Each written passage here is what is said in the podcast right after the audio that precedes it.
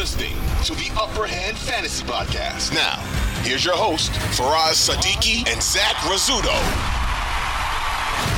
Zack Moss, you know, and and Deon Jackson, the situation. You know, if I'm trying to choose between Zack Moss and Deon Jackson, I think it's harder than it looks. You know, yes, Zack Moss got most of the work, and Jackson hardly saw the field in the second half. But it, it was a game script in which the Colts were just pounding the rock the entire second half, right?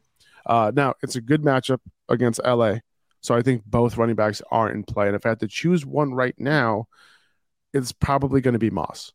Uh, yeah. And that's because of the usage that we saw this past week. But at the same time, like I wouldn't be surprised if Deon Jackson played a bigger role than he played against Minnesota, especially if the Chargers go up in that game.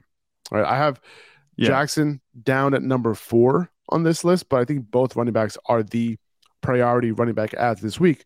You know, I'd probably have both ranked outside the top 24 this week uh, in my ranking since I'm, you know, projecting some sort of timeshare between the yeah. two guys, and it's going to be an ambiguous timeshare at that. But I do think both guys have some upside uh, in this particular matchup. I think that's 100% fair. You know, against the Chargers, they've been pretty bad against the run. I'm not sure how much I trust them, though, like you said. The whole reason I think I agree with you, Zack Moss would be the pickup over Deon Jackson is because of that workload that we saw. But also with Deon Jackson, when he's come in and he's filled in for Jonathan Taylor, you know, pre Zack Moss, you know, he did a little disappearing act sometimes. You know, he wasn't always eh, fully involved in the offense. It, it seems like they're willing to feature Zack Moss as an early down back, you know, with Jonathan Taylor out at this point, and that's really all you can ask for in this offense. He had those 24 carries, like you said, uh, against the Vikings last week. I can't believe they just they literally committed to the run. They didn't throw hardly at all in the second half. So I wouldn't expect a heavy workload like that maybe um, this next week, but I think you'll have enough touches to be f- at least fantasy relevant.